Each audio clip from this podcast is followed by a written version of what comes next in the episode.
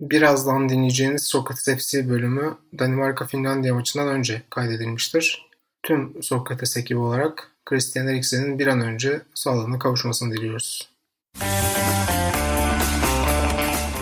İngiltere Kralı Rahmetli Başkan Kennedy Taçsız Kral Pele Beckenbauer Kaleci Maier Hepsi futbol izleyip bu podcast'i dinliyor. Sokrates FC Denemesi bedava.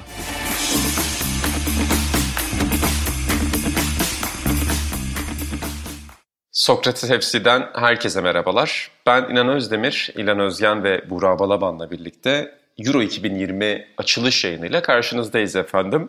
Sokrates'te normal sezonu tamamlamıştık ama Euro başladığında da Acar ekibimizle birlikte buradayız. Bir eksiğimiz var İlan Baba. Atan Altınordu yok galiba öyle değil mi? Aynen aynen. Mahua yok tatilde. Sencerler lokantada bu yükü çekerken bu adam tatil yapıyor. Ve daha henüz dönemedi.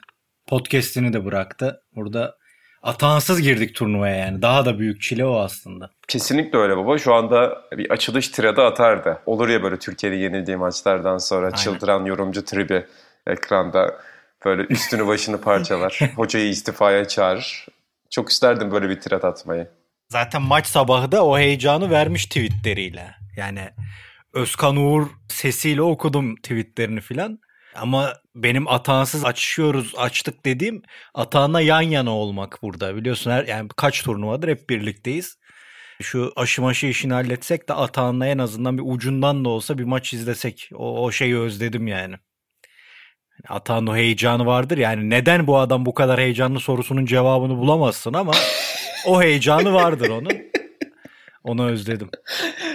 Ya en son ofiste beraber izlediğimiz büyük maç şey diye hatırlıyorum ben. Galatasaray Fenerbahçe maçı izlemiştik. Böyle izleme toplu izleme etkinliklerini hatırlıyorum. Büyük ekrana yansıtmıştık. Geçen... Yeni ofiste değil mi? Evet yeni ofiste. Yeni evet, ofisin evet. başlarında. Tam hatta Kobe Bryant kapakta sayımızı çıkardığımız geceydi. Çok iyi hatırlıyorum. Çünkü ben yazımı son geceye bırakmıştım sorumlu bir editör olarak ve son gece bir yandan Galatasaray Fenerbahçe maçı bir yandan Öykü'nün gel pizza ye pizza lokal Öykü de ofisteydi pizza lokal ye çağrıları bir yandan da içeriden gelen Galatasaray Fenerbahçe seslerini çok iyi hatırlıyorum. Aynen öyle. Ama özledik. Atahan'la maç izleme deneyimi sayıya taşınması gereken bir şeydir öyle basit bir olay değildir yani. Buracığım sen nasılsın? İyi valla ben de tabii Atahan'ı biraz özlüyoruz yani hele büyük turnuva izleme deneyimi olarak ama aşacağız. Yakında dönecektir. Açık denizlere yelken açan Acar muhabirimiz. Bakalım o anları da dinlemeyi bekliyorum ben bir sonraki bölüm paylaşır. Ama Buğra ben Özlem bana teknedeki o gömlekli pozu gösterdikten sonra ben Atan futbola dönecek gibi hissetmedim. Yani sanki bir boy band kurup oradan tekneyle devam edecekler gibi şeye doğru. Daha böyle egzotik bölgelere doğru öyle bir şey aldım. Elektrik aldım yani o fotoğraftan. Diyar diyar Anadolu programı gibi aslında koy koy gezip oralardan hikayeler çıkarabilir Atan belli olmaz.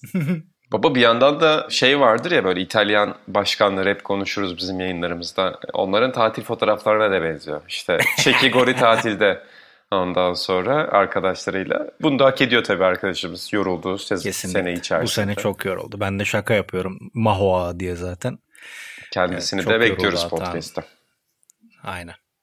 Peki baba e, İtalya Türkiye ile açtık ama ondan önce konuşmamız gereken bir müzikal performans var. Andrea Bocelli. Aynen. Artık futbol sahalarının ayrılmaz ismi. Leicester'ın şampiyonluğundan sonra da kendisine çağırmışlardı.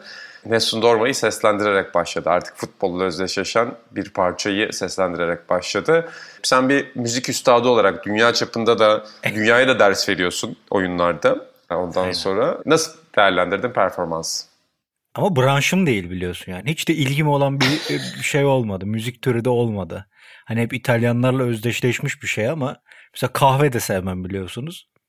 Öyle bir merakım olmadığı için haddime değil ama yani ben Özlem'in tepkisine çok güldüm ekrana baktı ve ya yazık bunlar da her şeyde bu adamı çıkarıyor diye bir isyan da bulundu. Cidden öyle oldu ama özellikle Pavarotti'nin vefatından sonra İtalyanların bu gövde gösterilerinde, açılışlarında hep Bocelli abiyi görür olduk cidden. Yoksa onun ilk bayrağı biliyorsun Pavarotti 90 Dünya Kupası'yla başlatır işi de ama Bocelli abi hakikaten aldı bayrağı devam ettiriyor. Burak sen nasıl buldun performansı? Ki seni de son dönemde sosyal medyada Türkiye'nin marşına dair savunma pozisyonlarında gördüm. Bu yazki marşına Mustafa Sandal ve Deryaoğlu. Bilmiyorum halktan tepki aldın mı almadın mı ama cesur fikirlerinden çekinmeyen bir gazetecisin sen de. Ya, sürüden ayrılmayı seçtim bu konuda. Şaka bir yana ben Deryaoğlu'yu bir süredir çok hakkı verilmeyen isimlerden biri olarak görüyorum pop camiamızda. O yüzden ona bir şey yapma gereği duydum orada. Onu bir ayrı tutma gereği duydum. Şaka bir yana Üstad döktürdü tabii Bocelli ama babanın dediği haklı. Ben bir yani bir Pavarotti aradım yine de. Yani yani birkaç yıl önce Bocelli yanılmıyorsam Ülker Spor Sahneler'de da bir konser vermişti. Türkiye'de gelip izleme şansı olanlar olmuştur. Ben yani ilk performans değil de izlediğimiz gayet iyiydi ama Pavarotti hocanın da bir duruşu şeyi tabii apayrıydı hafızalarımızda. Bir de şeyi düşündük biz izlerken birkaç arkadaşımla izledim. Hani Türkiye böyle bir açılış yapsa acaba kim çıkar? Yani tabii bir Anadolu ateşi düşük orandan Kesin. hemen akıllara geldi ama şarkı kısmında mikrofon kime emanet edilirdi acaba? Yine bir Tarkan formülüne mi gidilirdi yoksa? Şu an zor geliyor bana Tarkan. Çünkü AKP'nin kültürel karar mercileri bu konuda en doğru seçimleri yapmalarıyla tanınırlar genelde. Şok bir Mustafa Ceceli hamlesi gelebilir o zaman. Aynen onu söyleyecektim tam şimdi abi. Yani Mustafa Ceceli ismi maalesef ön plana çıkıyor şu anda. Yok ya şey var bir tane hani Rafet Er romanla filan bir şarkı söyleyen bir çocuk vardı ya esas o var. Yusuf Güney mi? Ha aynen aynen. Baba Yusuf Güney 8-9 dilde şarkı söyler açılışta bir de. Acayip aksan taklidi yapan usta bir şarkıcı o da. Yusuf Güney olabilir hakikaten. Başka kim olabilir? Kıraç olabilir. Son dönem eserleriyle tekrar ön plana çıktı Ali Tufan Kıraç. O da olabilir. O da olabilir. Biraz tepki çekti tabii militarist yaklaşımıyla ama bu konuda en doğru kararı vereceğinden son derece şüphemiz var tabii ki Türkiye'nin. Ama biz de dileriz bir gün böyle bir etkinlik düzenleriz ülkemizde. Diğer yandan marş demişken Mustafa Sandal'ın şarkısını da sorayım baba sana. Sen aynı zaman bir pop yorumcusun. Ben hiç dinlemedim ya. Dinlemedin mi? Aa, hiç, hiç dinlemedim bilmiyorum. Ah. Kıraç'ın da sözlere odaklanamadım. Klip acayip bir şey onun için. ya klibi sanki İnan'la bize yaptırmışlar gibi teknolojik danışmanlar olarak. İnan'la beni oturtup klip yaptırmışlar gibi bilgisayarın başına. O bana tuhaf geldi ya. Yani hani bir yandan Covid çekincesi olduğunu tahmin edebiliyorum. Hani belki o anlamda ekstra bir muhafaza etmeye çalışmış olabilirler takımı ama hani en azından bir Mustafa Sandal'la hani bir iki oyuncumuzun dans edişini beklersin. Hani 20-25 yıldır sonuçta Musti ve dansları hani bir ortak hafızadır yani. Hani geçen kimdi ya? Doğu Demirkol'la falan bir şarkı yapmış Mustafa Sandal. Görmüşsünüzdür belki. Onunla bile yani Doğu Demirkol bile dans ediyor yanında Ali Musti'nin ve çok sırıtmıyor. O yüzden hani bizim biraz da böyle sempatik görünmeye başlayan genç oyuncularımızdan bir ikisinin hani Musti ile hani belki aralarda iki metre mesafe de olsa beraber dans ettiği videosunu bari görseydik diye baktım ama tamamen dijital ortamda katılmış oyuncuların göründüğü kısımlar herhalde. O da çok tat vermedi şarkının yanında. Ben ben Kıraç'ın şeyi için demiştim ama klibi yani o manyak. o, o PowerPoint şey show ya. Aynen. Baba onda David Lynch bir tarz var yani. Hakikaten teknoloji 95 ama tarz olarak da psikodelik bir yapı var. Sen haklısın yani. Mesela Murat Gül'e de verebilirsin o klibi. Murat Gül şahane bir şey çıkarır. Aa, Sen de bana verirsin. Kesinlikle. Biz Windows Movie Maker'da otururuz bir şey yaparız. Bu muhtemelen o, o klip yani. Yani yakın işte. Ama yani Türk müzisyenlerine tekrar teşekkürler diyelim. Hiçbir şekilde benimsenmeyen iki şarkı çıktı ortaya. Bakalım önümüzdeki süreçte ne olacak? Tarkan'la ilgili tabii bir özlem var ama artık başka bir siyasi yapıda diyelim tekrar Tarkan'ın olduğu şeyler görürüz umarım. Maça geçelim Çok isterseniz. Tarkan Ezel düeti. Çok Abi Tarkan'ın genel albümleri de o zaman yaptığı albümler kadar beğenilmiyor ki. Yani Tarkan yine bir marş yapsa o da eleştirilebilir bence artık. Hani zaten Doğru. Tarkan bozmuştu denebilir yani. Twitter'da zaten bir olay bir gün boyunca böyle bayağı bir ciddi ciddi tartışılıyor. Alt tarafı bir şarkı ya bu kadar da. ya güzel değil tamam yani hadi güzel değil. Bu kadar da üzülmeye değmez. Ah eskiden Tarkan vardı filan. İlginç yani.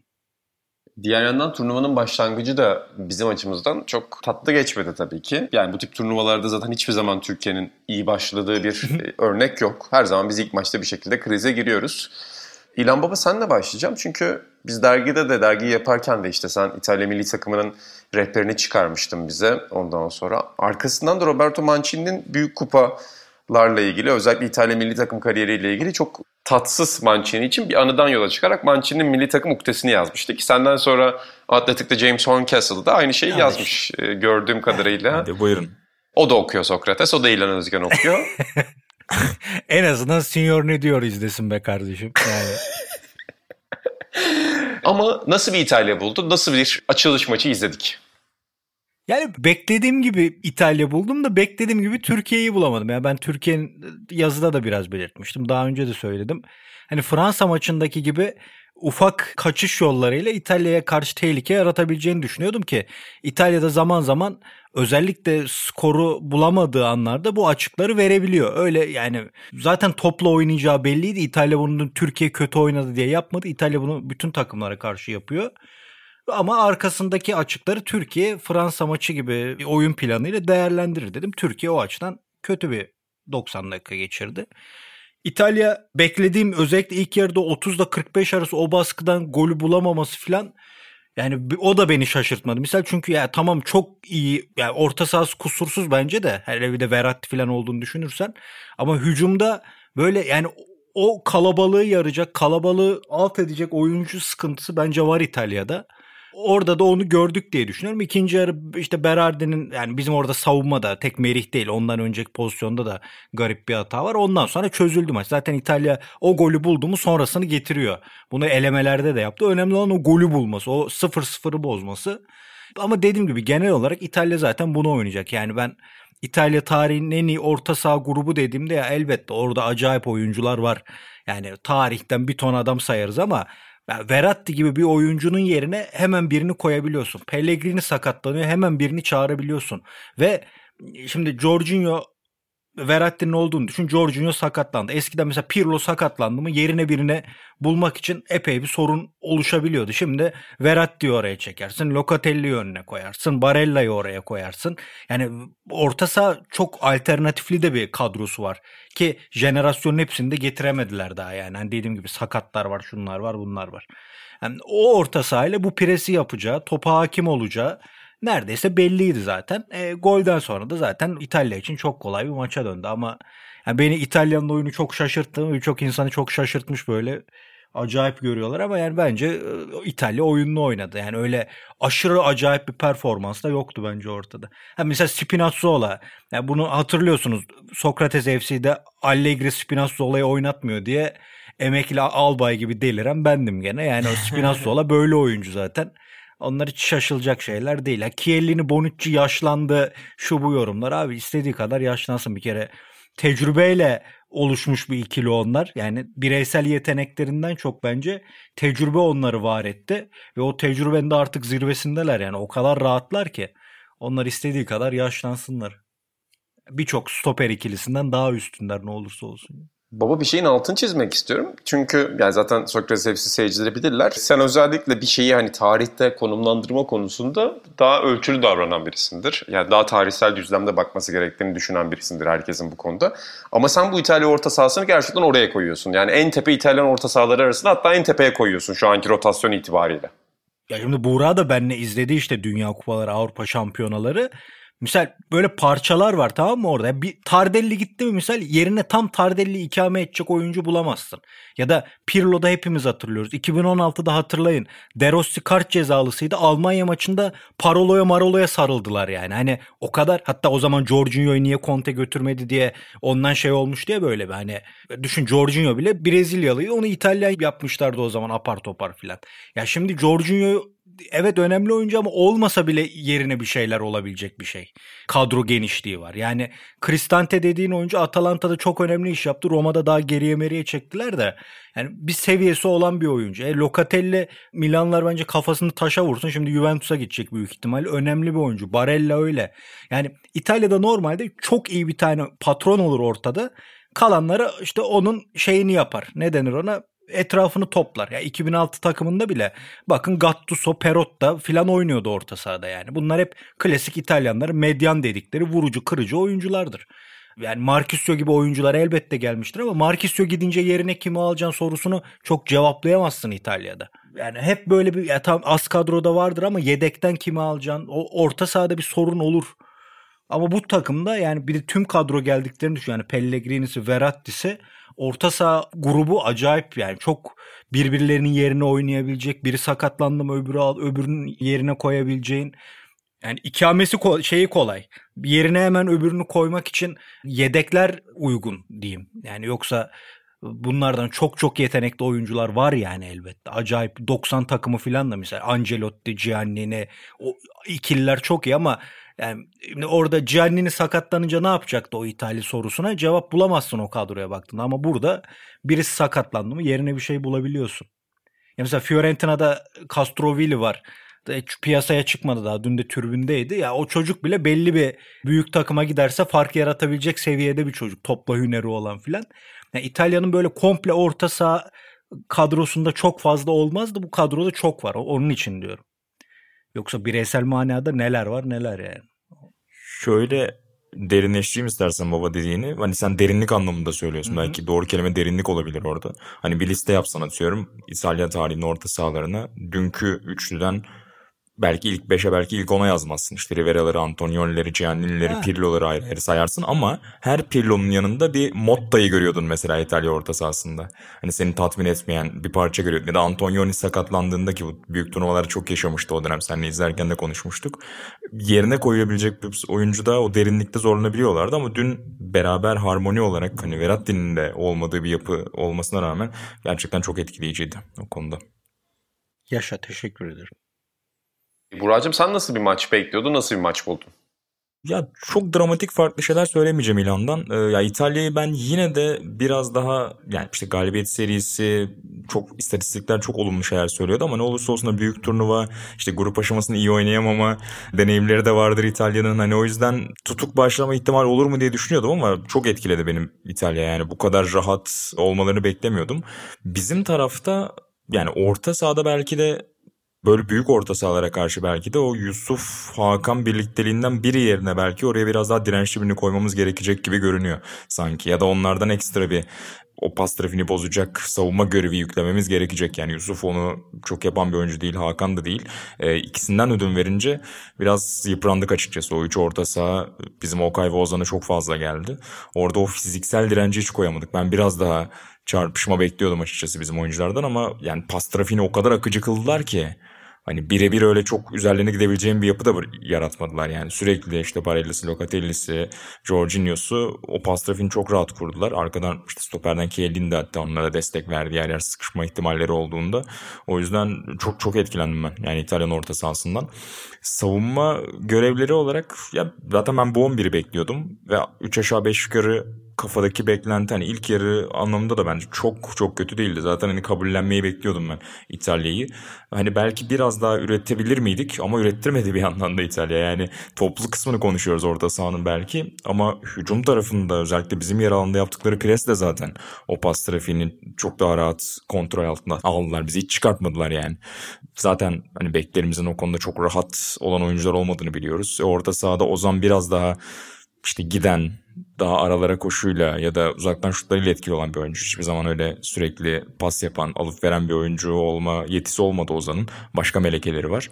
Yusuf ve Hakan da o konuda çok destek veremeyince arka tarafa çok sıkıştık. Ee, ön taraf baskısı da bizi epey perişan etti. Spinazzola'dan bahsetti İlhan. Onunla e, kapanış yapayım. Beni de yani en çok etkileyen oyunculardan biri de oydu orta sahayla beraber. Uçak gibiydi hakikaten yani sol tarafta hiç durmadı ki çok da sürpriz değil aslında yani bir iki sezondur Spinazzola bunu yapıyor. Bu sezon istatistiklere baktım. Serie A'da zaten sezonun en çok dribbling yapan ikinci savunmacısıymış Theo Hernandez'den sonra. Yani sürekli kanattan gelip adam geçmeye alışkanlığı olan bir oyuncu. Aslında buna bence hazırdık. Yani Kenan çok da iyi geldi geriye. Sürekli takip etti onu. Özellikle ilk 35 dakika, 40 dakika yakın sürekli karşısında kaldı ama çok yorulduğunu gördük sonra yani son 10 dakikasında ilk yarının. Ee, onun da dili çıkmıştı artık. Beni şöyle söyleyeyim yani tedirgin eden konu biraz gol yedikten sonraki görüntümüzde açıkçası. Yani orada sanki her şeyi çok kötü yapmışız gibi vazgeçip arkadaki o güvenliği biraz daha esnettik ve İlhan'ın dediği gibi İtalya zaten bu anlar için yaşıyor. Yani o ikili de açtıktan sonra çok rahatlardı. Önceki maçlarda da gördük. Yani gol miktarlarının da çok arttığını gördük. Hem elemelerde hem hazırlık maçlarında bunun örneklerini sundular. O yüzden de yapacağımız en büyük hataydı. Hani insanlar biraz Şenol Güneş'i hamlesizlikle eleştiriyor gördüğüm, dinlediğim kadarıyla. Bence tam tersi. Yani bence o stratejiyi kaybetmemiz problemdi. Çünkü İtalya'ya kaybetmende bir problem yok. Hani skoru tutsan illaki o fırsatları yine bulabilirdin yani bir iki. Belki atardın, belki atamazdın ama bir sıfır kaybetmenin herhangi bir büyük bir baş ağrısı yok. Özellikle üçüncünün de en iyi üçüncü olarak çıkma ihtimali olan bir turnuva formatında. Bence orada biraz çok acele edip çok çıkmaya çalışıp çok fazla açık verdik arkada. Yok kesinlikle katılıyorum sana. O biraz o açık verme, panik görüntüsü, böyle desteksiz saldırı görüntüsü çok e, sıkıntıydı ama daha geyik bir şey söyleyeceğim. Spinazzola Spinazzola diyorsunuz. Şöyle dün TGRT'de falan bir program yapıyor olsaydık sizde şey sohbeti yapmayı çok isterdim. Abi bizim kulüplerimiz niye şöyle genç oyuncular bulmuyor? Baba tam bu turnuvada keşfedilecek oyuncu değil mi? 29 yaşında Spinazzola. Babacığım İtalyanların bir beki var Spinazzola. Bizim beklerimiz niye böyle çıkmıyor? Abi işte adamlar oynatıyor. Ama adam 29 yaşına kadar ilk, ilk kez o gece gördü. İtalya 16 yaşından itibaren bu çocukları milli takımda oynatıyor.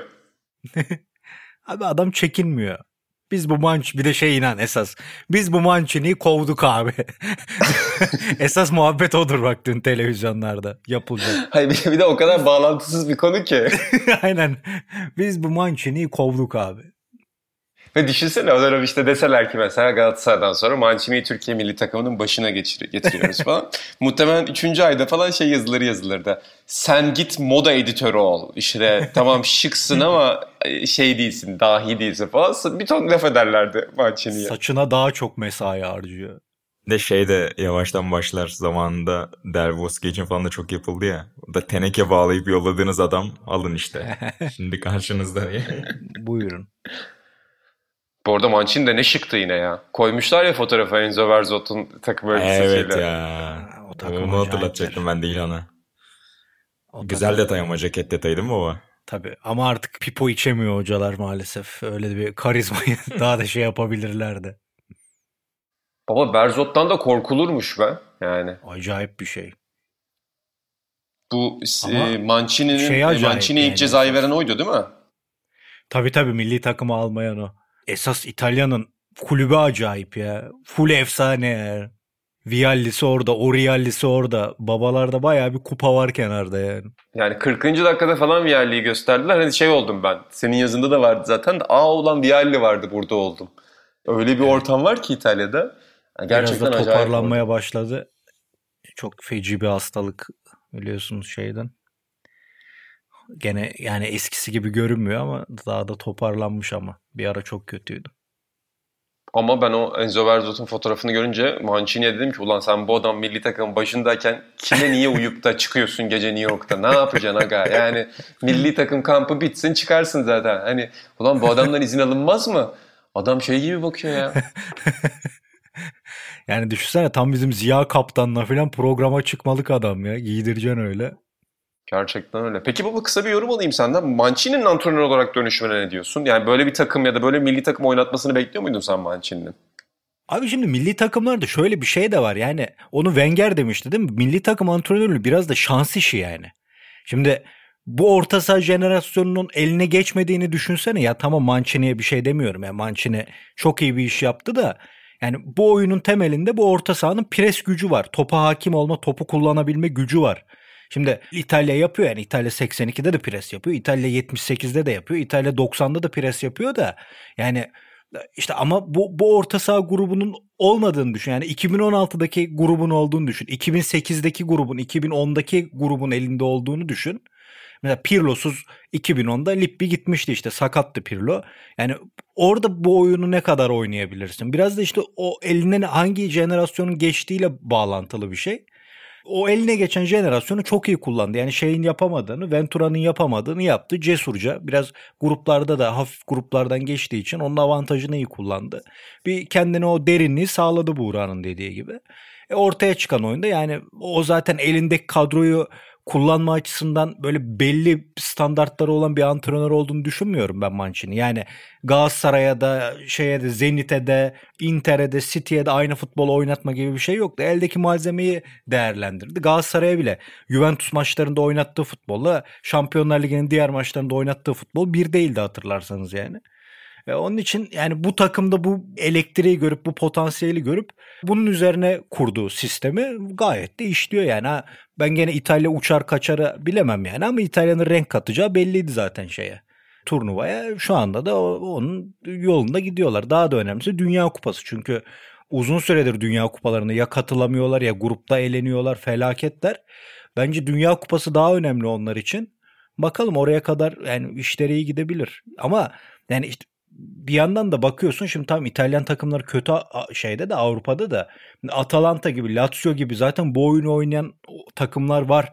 Ama oyuncu kalitesinin bütünlüğü öyle olmadığı için bunu acayip başarılı bir seviyeye taşıyamıyor. Yani burada o parçalar tamamen iyi oyuncularla işlemeye koyuluyor. E o da iyi bir takım daha da iyi bir takım ortaya çıkarıyor. Yoksa yani o bayıldığımız pres misal Atalanta da yapıyor. Onu Lazio da yapıyor ama işte arkası atıyorum Atalanta'nın arkası o kadar güçlü değil. Lazio'nun orta sahasında bu kadar özellikli adamlar yok. İşte ilerisi iyi ama arkadaki güç o ilk presi yapıp topu alanların top kullanma yeteneği yani Jorginho gibi bir oyuncusu yok diyelim ya da Barella gibi. E bütün bu parçalar bir araya gelince İtalya iyi bir futbol ortaya çıkarıyor. Ama yani bu Mancini İtalyan futbolunun aksine bu oyunu oynattı gibi şeyler de oluyor. Yani İtalyanların aksine topa sahip oluyor Mancini. Hayır yani İtalya'da zaten bunu oynamaya çalışan takımlar var. Sarri'nin Napoli'si vardı malumunuz zaten filan. Ama işte kadro ya o biz niye eskiden İtalya Ligi neydi diyoruz? Çünkü yıldızlar topluluğuydu. O, o sistemi yıldızların oynaması ayrı. Normal iyi profesyonellerin oynaması ayrı. E burada da yıldız seviyeye yakın oyuncular oynayınca ona ayrı bir güzel görünüyor. Ayrı bir şık görünüyor filan. Ben onun da etkisi olduğunu düşünüyorum ama Mancini de o derinliği sağladı yani. Onda da büyük iş yaptı tabii. Ventura hiç yapamamıştı. Direkt ilk tehlike anında eski topçulara dönmüştü misal yani. Bu arada sen güzel bir ifadede bulundun. Turnuvaya renk katın takımlar derken. Şimdi tamam başta Mustafa Sandal, Bocelli gibi üstadları konuştuk. İtalya-Türkiye maçına biraz baktık ama biraz da isterseniz ufak bir yani bu podcast yayınlandığında zaten ilk maçlar oynanmış olacak. İkinci gün maçlar da belki oynanmış olabilir. Seyircilerimizden bir bölümü dinlediğinde biz ama e, ufaktan turnuvaya renk katan takımlara gidelim dilerseniz. Arada da reklamı yapayım bu sefer başa bırakmadım. Dükkan.sokratesdergi.com'dan dergimizi alabilirsiniz. İlk baskı bitti. E, maalesef bayilerde de çoğu yerde bulunmuyormuş. E, o yüzden okuyucularımıza, bizi takip edenlere abonelikleri yönlendirebiliriz belki. Ya da isterlerse ikinci baskıyı tabii ki bir kalkı ücreti ödeyerek almak zorunda kalıyorsunuz. Ama belki eski sayılar vardır almak istediğiniz. Onlarla birleştirirseniz çok daha hesaplı olabilir. Dükkan.sokratesdergi.com'dan dergimizi tavsiye ederiz efendim. Güzel sayı oldu. Hakikaten güzel sayı oldu. İnsanların da böyle hani, turnuva sayısı biriktirme şeyi hoşuma gidiyor. Ben de çok severdim küçükken. E, o tutkunun hala birçok insana devam ettiğini görmek çok zevkli bir şey. Ama tabii normal zamanda da bekliyoruz. Sadece özel, özel sayıları biriktirmeyelim. Dört yılda bir hatırlamayın diye. Aynen öyle. Olimpiyat sporcuları gibi öyle. Abi biz niye o sporcularımızı 4 yılda bir hatırlıyoruz deyip 4 yıl boyunca hiç onları konuşmuyor insanlar ya. Ona, ona benziyor biraz. Futbolcu olsa konuşurdunuz ama. Şey diyecektim Burak. Turnuvaya renk katan takımlardan biri İtalya tabii ki. Bunu gördük ki bundan sonra da olacağı belli. Senin turnuva radarında kimler var? Ya o üst gruba bir üye gibi görüyorum İtalya'yı bir yandan. İşte Portekiz'i, Fransa'yı başta yazıp arkasına İtalya'yı onlarla beraber işte belki durumlarına göre İspanya ve Almanya çok fazla soru işaretleri var ama eğer yolunda giderse onları öyle sayacağız zaten ama alt gruptan soruyorsan Türkiye'yi tabii ki sayıyorum. Çok bir anda kara bulutlar var yine. Belki onu da ayrıca konuşuruz birazdan sosyal medyadaki tavrı da. Onun yanında benim iki tane var aklımda. Yani Polonya ve Danimarka çok da sürpriz değil yani birçok insanın da zaten merceğindedir büyük ihtimalle. Polonya özellikle hani biraz Belçika için son turnuva mı o jenerasyonu diye konuşuyoruz bir yandan ama aslında hani Lewandowski çağı içinde Polonya'da biraz kapanış turnuvası olabilir. Yani ne kadar hazır olacak sonrasında, ne kadar bu kadar taşıyıcı rolde olabilecek Lewandowski onu göreceğiz. Arka tarafta bence daha sağlam bu kez. E, turnuva deneyimlerini de artık birkaç turnuvadır yaşadılar, deneyimlediler. Orayı da biliyorlar büyük sahnede nelerle karşılaşacaklarını. O yüzden hani grupları da görece yumuşak diyeyim. İspanya sorun yaşayabilir mi? Luis Enrique ile alakalı problemler eleştiriler okuyoruz İspanya basınında. E, İsveç, Slovakya dişlerine göre görünebilecek rakipler. O yüzden oradan yolları açılabilir gibi geliyor bana. Ee, onun dışında da Danimarka'yı da yine benzer bir statüde sayabiliriz. Orada da hani Inter biraz iyi geldi Eriksen'e. Biraz çalkantılı bir döneme giriyordu hani kariyer olarak belki. Ama fena geçmedi Inter'de. Bu sezon yeniden ayağa kalktığını gördük. Hani onun etrafında oluşan sevgili Başak yazmıştı dergiye de. Yani ön tarafta biraz daha Wind'i kullandıkları bir yapı. Ee, Yusuf Bolsen'in yine oraya girdi. Yani arka taraf biraz daha yakın önceki turnuvalara göre ama ön tarafta işte bir Wind gibi bir farkla başlayacaklar gibi görünüyor. E, yani Kasper Schmeichel zaten önceki turnuvalarda da konuştuk. Hani orada bir sağlam garanti veriyor size. İyi bir yol çizebilir gibi geliyor bana Danimarka'da bir yandan. O ikisini Türkiye ile beraber ayrı izleyeceğim alt grupta. İlhan Baba sende hangi takımlar var radyo olarak? Şöyle maç programına baktığında Aa, şu takımları kesin izleyeyim dediğim. Makedonya, Avusturya, Finlandiya. Ben biliyorsun futbol dilencisi adamım. Finlandiya'nın özellikle reboot'u 2010'dan beri. Aynen. Benim gözüm bu takımlarda olacak. Makedonya'da zaten Igor Angelovski senin özel e, ilgin olan insanlardan biridir. Kesinlikle bilirsin inancım. Kesinlikle öyledir yani. Ama ben de pandemi şöyle rahat izlemek istiyorum siteyi tekrar. Acayip bir şey sürekli orada 20 senedir ya. Sorma ya. Ben İspanya'yı merak ediyorum ya. Ben Polonya'ya kızgınım biliyorsunuz. iki turnuvadır Polonya'yı tutuyordum. Beni hep yıktılar. Ben İspanya'yı merak ediyorum cidden. Onlarda bir gözüm olacak. Belçika'ya yani bu sefer acayip bir Lukaku ile geliyorlar. Tamam Lukaku hep önemliydi de Dünya Kupası'nda da hatta hani o artık daha pasör bir oyuncu oluyor. Onu öğrenmiş demiştik en sonda. Onu geliştirmiş filan. Şimdi bambaşka bir şey oldu son bir, bir buçuk senede, bir senede. Hani o Lukaku ne yapacak ki bence evet Lewandowski filan da çok büyük işler yapıyor. Tabii de yani Avrupa'daki MVP'leri toplasak herhalde ilk ikiye üçe rahatlıkla girebilir bir performans sergiledi. Acayipti Inter'de bu sezon. Yani hani tek başına şampiyonluk gerçek anlamıyla kullanılmıyor ben. Yani tek başına şampiyon yapamazsın futbolda da o abartı mübalağa ile kalıplaşmış cümleye bence özne olur yani. Lukaku Inter'i tek başına şampiyon yaptı diye böyle bir abartırsak oraya gider iş. Hakikaten çok özel oynadı. Onun için Belçika'yı Lukaku yüzünden merak ediyorum bu sefer. Onlara bakalım. Danimarka'yı aynı şekilde. Birkaç tane böyle merak ettiğim oyuncusu da var. Ama dediğim gibi yani. İskoçya var mesela bizim Buğra'yla Dünya Kupalarında da böyle zaafımız olan takımdır. Onlar da uzun süredir yoktu. Biz çocukken çok giderlerdi. İşte McAllister gibi oyuncuları falan vardı. Onun için sempatim vardı. Uzun süredir yoklar. Onlara dikkat ederim. Ama dediğim gibi yani benim biliyorsunuz işim gücüm İtalya'dır yani. İtalya'yı gene izleyeceğiz. En, en şeyim İtalya. Baba İskoçya dedin. İskoçya 98'den beri bir, bir şeye gitmiyor değil mi? Evet, evet. Aynen. O da çok acayip bir şey. Ya tamam e, turnuvalara katılmak, ya Türkiye'de çok istikrarlı turnuvaya katılan bir ülke değil de ne olursa olsun hani bir yerde denk düşürürler diye düşünüyorsun. Ama uzun süredir hakikaten büyük sahnede yoklar ki İskoçlar şeye çok üzülüyordu. Sonuçta ne olursa olsun e, oradaki seyirci gruplarının çok etkin olduğunu biliyoruz turnuvalarda. Hani yıllar sonra bir turnuvaya gidiyoruz. Keşke yerinde izleyebilseydik. İşte 2016'da Galler seyircisinin yaptığı gibi gidip orada iz bırakabilseydik diye düşünüyorlar ama maalesef öyle olmayacak. Ki en acayip renkli taraftar gruplarından biridir onlarınkiler de yani. Hollanda, Peki, İskoçya, İrlanda onlar hep şey farklı. Türkiye'de var doğru. gerçi onların içinde. Hakkını yemeyelim bizim taraftarların da o açıdan. Ki olumsuz anlamda beklediğiniz bir şey var mı? Yani şöyle olsa da keyiflensek diye. Ben başlayayım. Hollanda'nın Hollanda'nın şu gruptan çıkamaması. De Boer'un e, bir diğer şarikası olur yani. Ukrayna, Avusturya, Kuzey Makedonya grubundan çıkamamak. Buraya Hollanda'yı vermişsin yazılarda. Bir Hollanda düşmanı yarattın. Maç izliyoruz ya. Devamlı Buğra Hollanda'ya sallıyor. Yani o kadar nefret etmiş ki çocuk De Boer'ın takımından. Ya tam da hani Bu kadar kötü kullanılır diyor. ya hakikaten öyle. Tam böyle bir toparlanma şeyine girmişlerdi. İşte Kuman'la hakikaten iyi de futbol oynuyordu yani takım. Bir çözüm üretmiş adam eksik materyalde. Ya az çok aynı oyuncu grubuyla oynuyor. Ama yani bu kadar mı değişir? Neyse bakalım belki hani turnuva iyi gelir ama yani bir yandan da isterim açıkçası yani kariyer eğrisi olarak tam Türkiye tipi bir atama görünüyor. Yani Türkiye siyaseti tipi bir atama. Böyle Beştepe'den bir kararname Frank de Boer'un milli takımın başına geçmesi.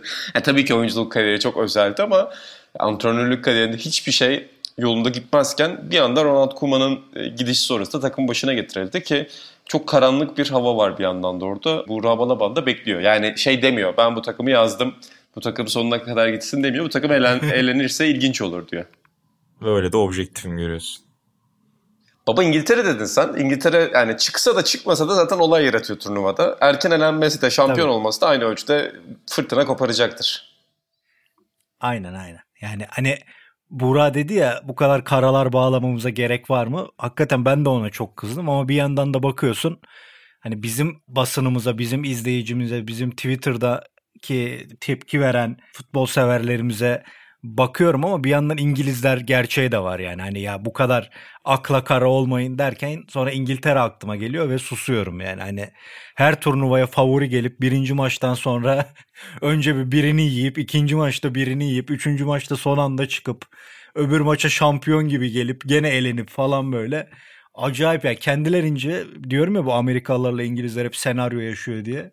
Her turnuva kendilerince bir hikaye çıkarıyorlar. Bakalım burada ne olacak merak ediyorum yani. Baba yalnız bu takımdaki bazı oyuncular senin sevdiğin İngiltere takımındaki takımlarındaki bazı oyunculara biraz benziyor galiba. Yani biraz daha böyle Udul teknik oyunculara sahipler. Ha.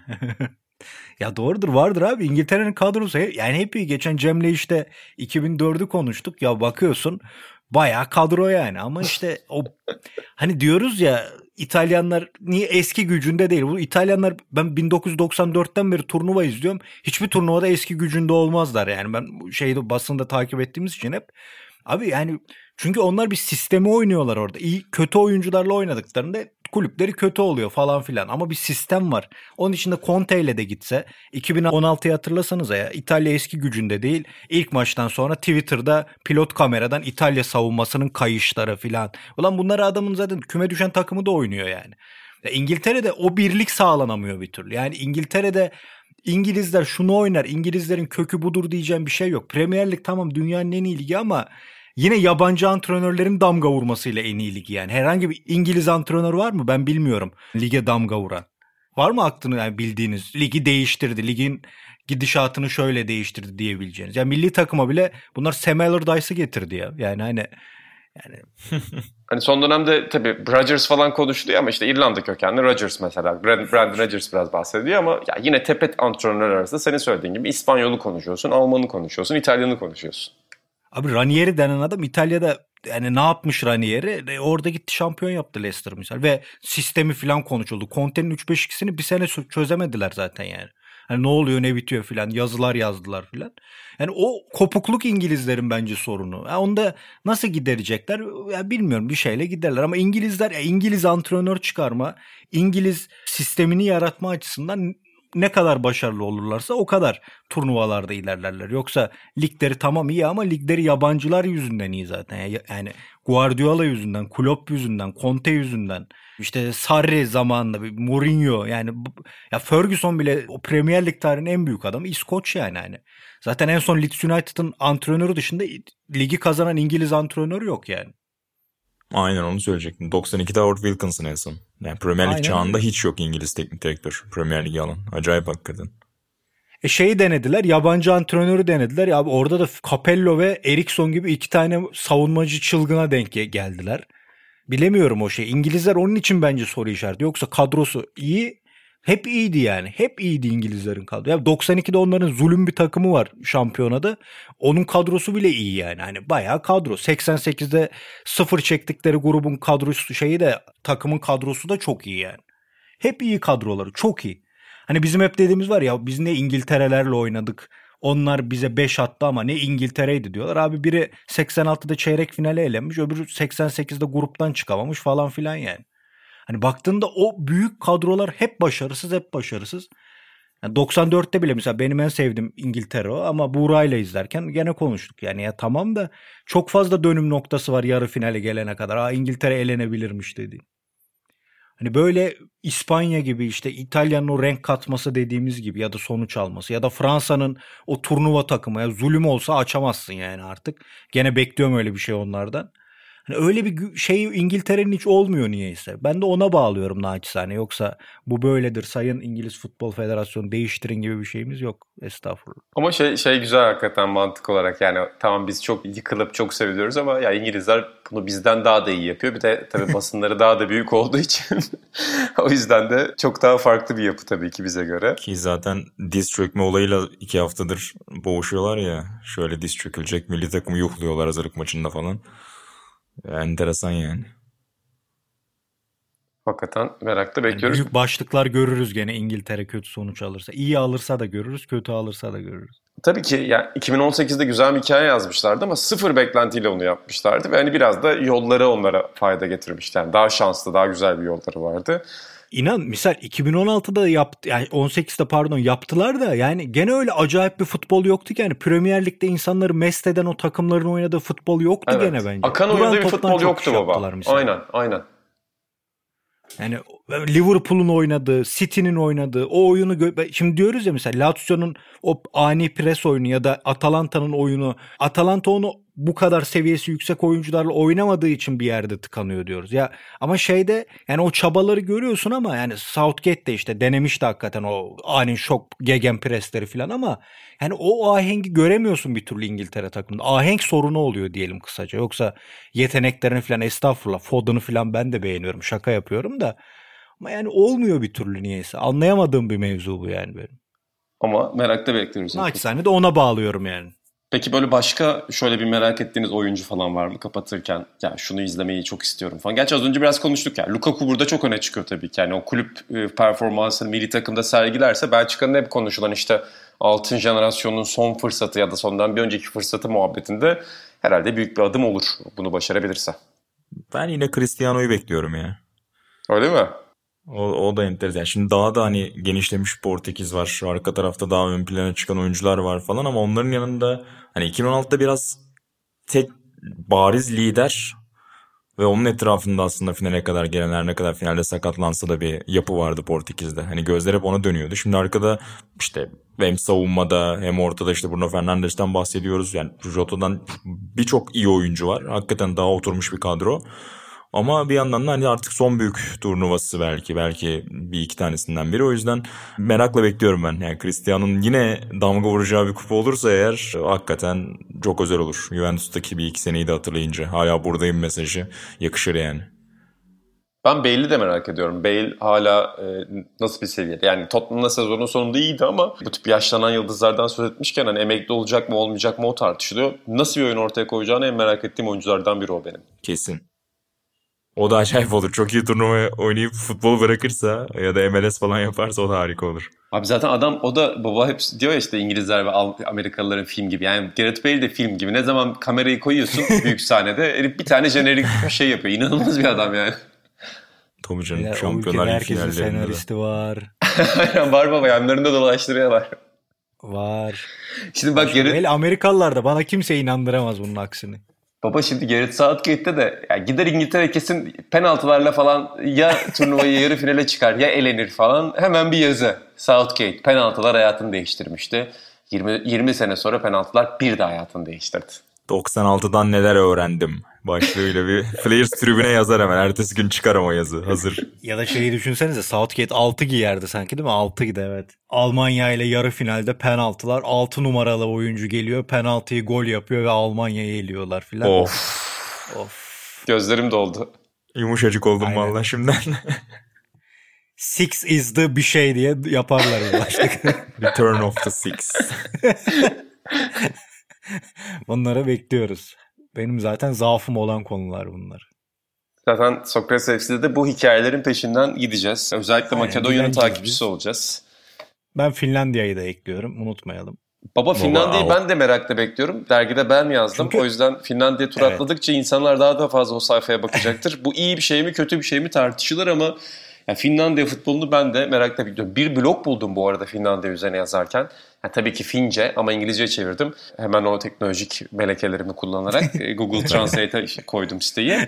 Ya böyle Nasıl bir yaptın bunu? Böyle bir blok yok baba. Yani herifler mesela 14 yaş altı gruplarının eğitimi üzerine acayip böyle paradigma değişimi, işte pedagojik şeyler falan 30 sayfa PDF yapmışlar falan. Siteyi de paylaşmayacağım çünkü istiyorum ki Finlandiya futbolunun uzmanlığı sadece bende kalsın. Teker. Şu an yok. Kesinlikle. Ee, ama yani o, o blok beni çok etkiledi yani. Finlandiya'da bir grup insan altyapı bloğu kurmuş ve Finlandiya futbolunda paradigma değişiminden bahsediyor. Helal olsun dedim. Bu paradigmayı dilerim beraber değiştiririz. Haydi kırmızı beyaza boyayalım dedim ben de. Atağın altın olduğu gibi. Masalarımızı mezelerimizi. Kırmızı, mavi beyaz mezeler. Bu arada inan pedagojiden bahsetmişken dipnot vereyim. Finlandiya'nın hocası eski öğretmen galiba. Senin Aynen. yazıda da okumuş olabilirim. O da enteresan. Bayağı okul öğretmenliği falan yapmış. Sonra işte tekrar gelip milli takımda antrenörlük yapıyor falan. Güzel hikaye yani. işlenir bu. Bir galibiyet. Şey güzel zaten abi. E, ya Kim Wilford İlhan Baba ile bana da söylemişti. Ulan herkese öğretmenlik formasyonu almış zaten bunlarda. Yani futbol oynuyorlar bir yandan öğretmenlik formasyonu alıyorlar. Bizde de öyledir ya e, olimpik sporcular bir yandan da işte Besyo'yu bitirdiler hoca olabilmek için. Hatta o yüzden de çok saçma bir sistem vardı işte handbolcuya transfer teklifi geliyor. Türkiye'de kalması gerekiyor çünkü hoca olmak istiyor, öğretmen olmak istiyor futbol spor kariyeri bittiğinde. O yüzden insanlar gidip yurt dışında oynayamıyorlar falan. böyle saçma sapan bir sistem var ama kuzeyde biraz daha farklı. Yani özellikle futbolun profesyonel olmadığı dönemde ulan hani bari benim bir mesleğim olsun diye herhalde anneler babalar da kızıyordu oğlum bir altın bileziğin olsun diye. E, bunların hepsi öğretmenlik okumuş. E, atama derdi de yok tabii. Oradan mesajı da vereyim. Aynen. Ee, öğretmene böyle maaş verirsen herkes Aynen. öğretmen olmak ister tabii. Yalnız Finlandiya'ya biraz gücendim. Ulan koca yarı litmanen var. Getirsenize milli takım başına kardeşim. Ne uğraşıyoruz başına? Sorumlu yok. Bu iş böyle olur. Aynen. Gel litmanen. Baba, Orada ben şaka yapmıyorum. Son turnuva bize şunu öğretti ki futbolda artık her şey olabiliyor. Ya bu biraz eskiden böyle şeydi. Yani a, dillere pelesenk bir laftı. Altı pek dolu değildi ama artık dolu cidden yani. yani Finlandiya buradan çıkar birini denk getirir onu götürür filan her şey olabilir yani cidden. Şaka yapıyoruz böyle aşağıladığımız düşünülmesin sakın lütfen. Ya merkez hiç fena değil bu arada. Yani Jensen Kamara sağlıklı olurlarsa bakalım enteresan şeyler olabilir. Çünkü son Avrupa Şampiyonası ve dünya özellikle Avrupa Şampiyonası ama yani acayip şeyleri gösterdi bize. Bakalım baba Sokrates FC'de de bunların takipçisi olacağız. Finlandiya, Makedonya bu takımların hepsini bulacağız. Belki böyle düzensiz aralıklarla da hani normalde haftada bir yapıyoruz ama düzensiz aralıklarla daha sık belki bazı maçlardan önce bazı maçlardan sonra daha kısa podcastler yaptığımız bir şey de olabilir. Güzel oluyor böyle. Ee, söylenmeyenleri, konuşulmayanları konuşuyoruz. Aynen. Özellikle İngilizler bugün bizi dinlediyse şampiyonluğun şeysini kazandılar. Sırları 6 numara Harry Maguire'ın penaltılarına hazır olun. Bugün federasyon dinlediyse diyecek ki bir antrenör çıkarmalıyız. Çünkü Sokrates FC'den bu reçeteyi aldık. Bunlar hep yararlı şeyler. Ben de bir yandan fantezi futbol takımıma baktım unutmayayım diye. Romelu Lukaku'yu kaptan yaptım bu konuşma üzerine. Dün Burak Yılmaz'ı yapmıştım. İstediğim sonucu elde edemedim. E, Romelu Lukaku'yu kaptan arada, yaptım. Benim izlemek istediğim oyuncuydu. Mancini Hoca kenarda tuttu. Ben Chiesa'yı bekliyordum. Buğra ile ikimizin hmm. bu sezon adamı. Hakikaten hiç beklemiyordum yani Chiesa'sız. Hadi başladı da ikinci yarı özellikle. Çünkü o bahsettiğim 30-45 arası Chiesa çok zorlayabilirdi Türkiye'yi. Ama ikinci yarı işte Berardi o kilidi açan yani Merih'in golünde şey parçası olunca kaldı sahada. Büyük ihtimal ikinci maçta da 11'i garantilemiştir ama ben Chiesa'yı bekliyorum. Çünkü sezonun Juventus adına tek olumlu şeyi diyebilirim. Merak ediyorum ne yapacak büyük sahnede. Babası da topçudur. Ben sana bir bilgi vereyim. Aileden gelir. Chiesa'larda futbol bir şey değildir, meslek değildir, bir yaşam biçimidir. Aynen. Çok teşekkür ediyorum ikinize İlhan Özgen ve Buğra Balaban'la. E, yani turnuva konuşmak her zaman büyük bir keyif. Burada sizinle konuşmak da öyle podcast'te. Sokrates FC'ye üye olmayı unutmayın efendim. Yorumlarınızı, yıldızlarınızı, şunlarınızı, bunlarınızı bekliyoruz. Danimarka halkından yine büyük bir teveccüh vardı. Son programdan sonra Kim Wilford konusunda mesaj atmış bir seyircimiz. Yan Bey'di yanılmıyorsam. Şimdi ismini kontrol edemedim kusura bakmasın. Ciddi misin sen bunda? Baba yani Yan Ataş herhalde Danimarka Aa. ve Türk kendisi. Twitter'da bizi takip ediyormuş. Şey demiş Hemşerim Kim Wilford'un röportajını da dergin postayla gelince okuyacağım. Her, işte podcast'te çok güzel bir şeyler söylemiş. Bundan sonra Danimarkalılarla yapacağınız röportajlarda gönüllü tercümanlık konusunda size yardımcı olmak isterim demiş. İşte bu kadar. Bizim canımıza minnet. Bundan Vay sonra be. İlhan Baba'yla Danimarka futbolunun içindeyiz. Yan Bey'in bize verdiği güvenle birlikte. Fahri yani hemşerilik ucun... beratımızı bekliyoruz. ben ucundan gelirim de sen zaten İskandinav futbolunun babasısın bugüne bugün. Hiç kaçırma bunu. Çok teşekkür ediyorum o zaman. Yan Bey'de sizlere de yeni yayınlarda görüşmek üzere diyelim efendim. Hoşçakalın.